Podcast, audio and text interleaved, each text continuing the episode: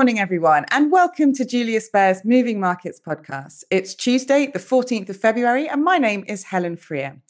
On today's show, I'm joined by David Meier, one of our senior economists, and he's going to share his thoughts on Japan with us, both in terms of the Bank of Japan and his expectations there with the new governor, and also with regard to the Japanese yen.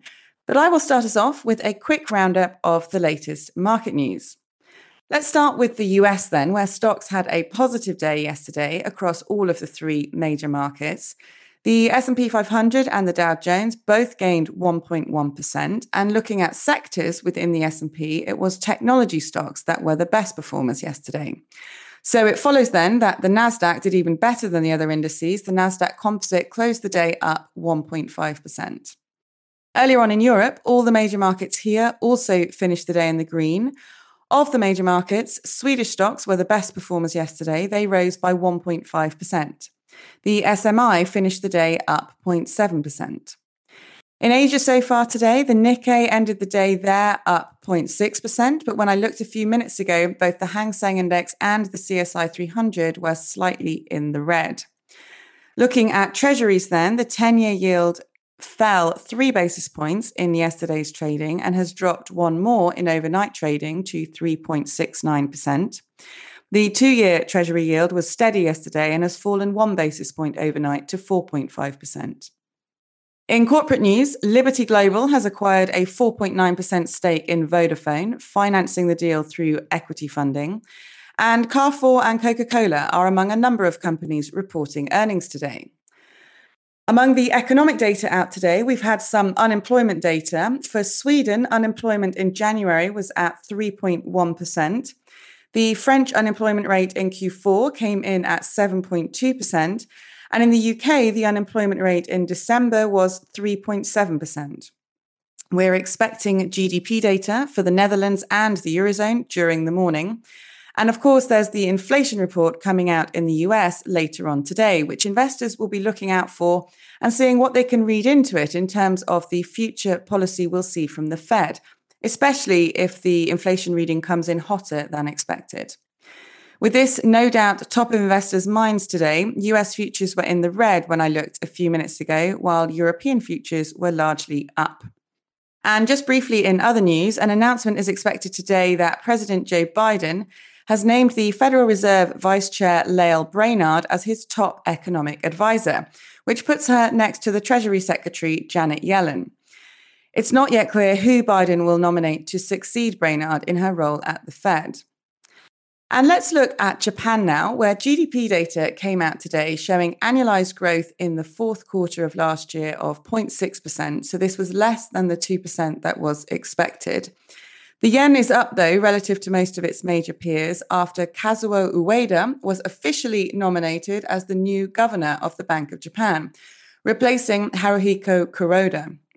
So let's get some more insights on this now and what this new appointment means for the Bank of Japan's policy in the future. David, I'll hand over to you.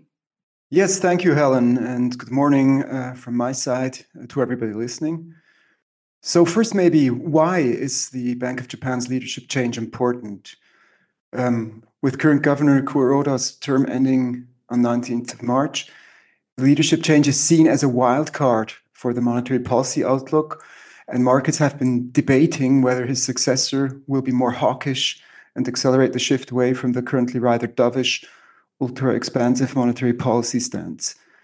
Uh, to keep in mind here, maybe um, monetary policy tightening later this year seems warranted in Japan because inflation has been rising to 4.0% as in the December data. So it's rather about the timing and the speed of normalization here than whether uh, monetary policy tightening will eventually start or not.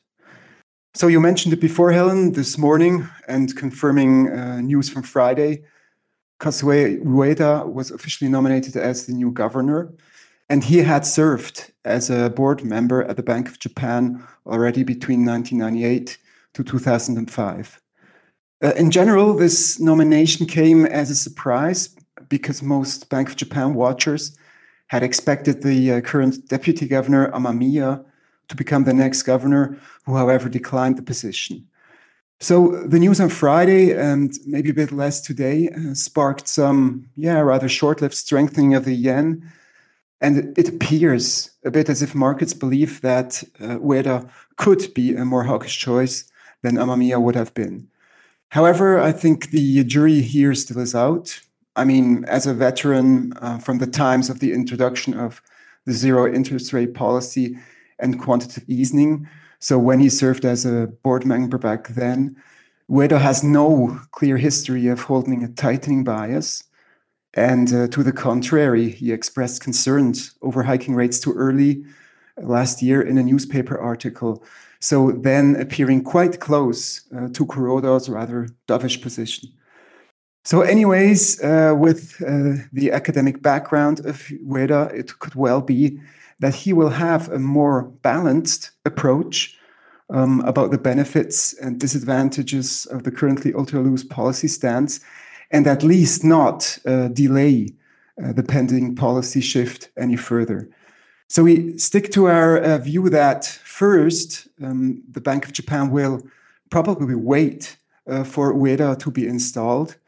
And second, it will probably also want to assess the impact of the ongoing uh, wage negotiations on inflation pressure before acting. So this means that the last meeting uh, with Kuroda on the 10th of March could uh, be rather uneventful. The next step uh, towards a policy, policy shift then, so a widening of the yield curve control range, uh, this would be likely to plus minus 100 basis points around the 0% target for 10 year government bonds. This could, however, be fulfilled at the first meeting under Ueda on the 28th of April or at the subsequent meeting. Um, however, maybe when it comes to outright tightening of the policy rate, we still believe that a first rate hike seems likelier to come rather later this year in the second half of 2023 than earlier. So, as of now, um, we would expect the Japanese yen, um, that is still quite substantially undervalued and, you know, has room to recover further. Uh, we expect the yen to move rather sideways, but then strengthen substantially when the yield curve control gets adjusted, so maybe already in April. And with that, the first rate hike comes into focus. So that's about all I have on this leadership change. Back to you, Helen. Thank you very much, David. Great to get your thoughts on this. So that's all for today. Thank you all for tuning in. I wish you all a great day. And on tomorrow's podcast, Dario Messi, one of our fixed income strategists, will be providing an update from the fixed income side. So do join us again then. Bye for now. The information and opinions expressed in this podcast constitute marketing material and are not the result of independent financial or investment research please refer to www.juliusbaer.com forward slash legal forward slash podcasts for further other important legal information. Business Leaders is a monthly podcast where we talk to entrepreneurs across the globe. We delve into the details of how they started their careers, their journeys in building businesses, and hear about some of the challenges that they faced along the way. Search for Business Leaders on your favourite podcast player.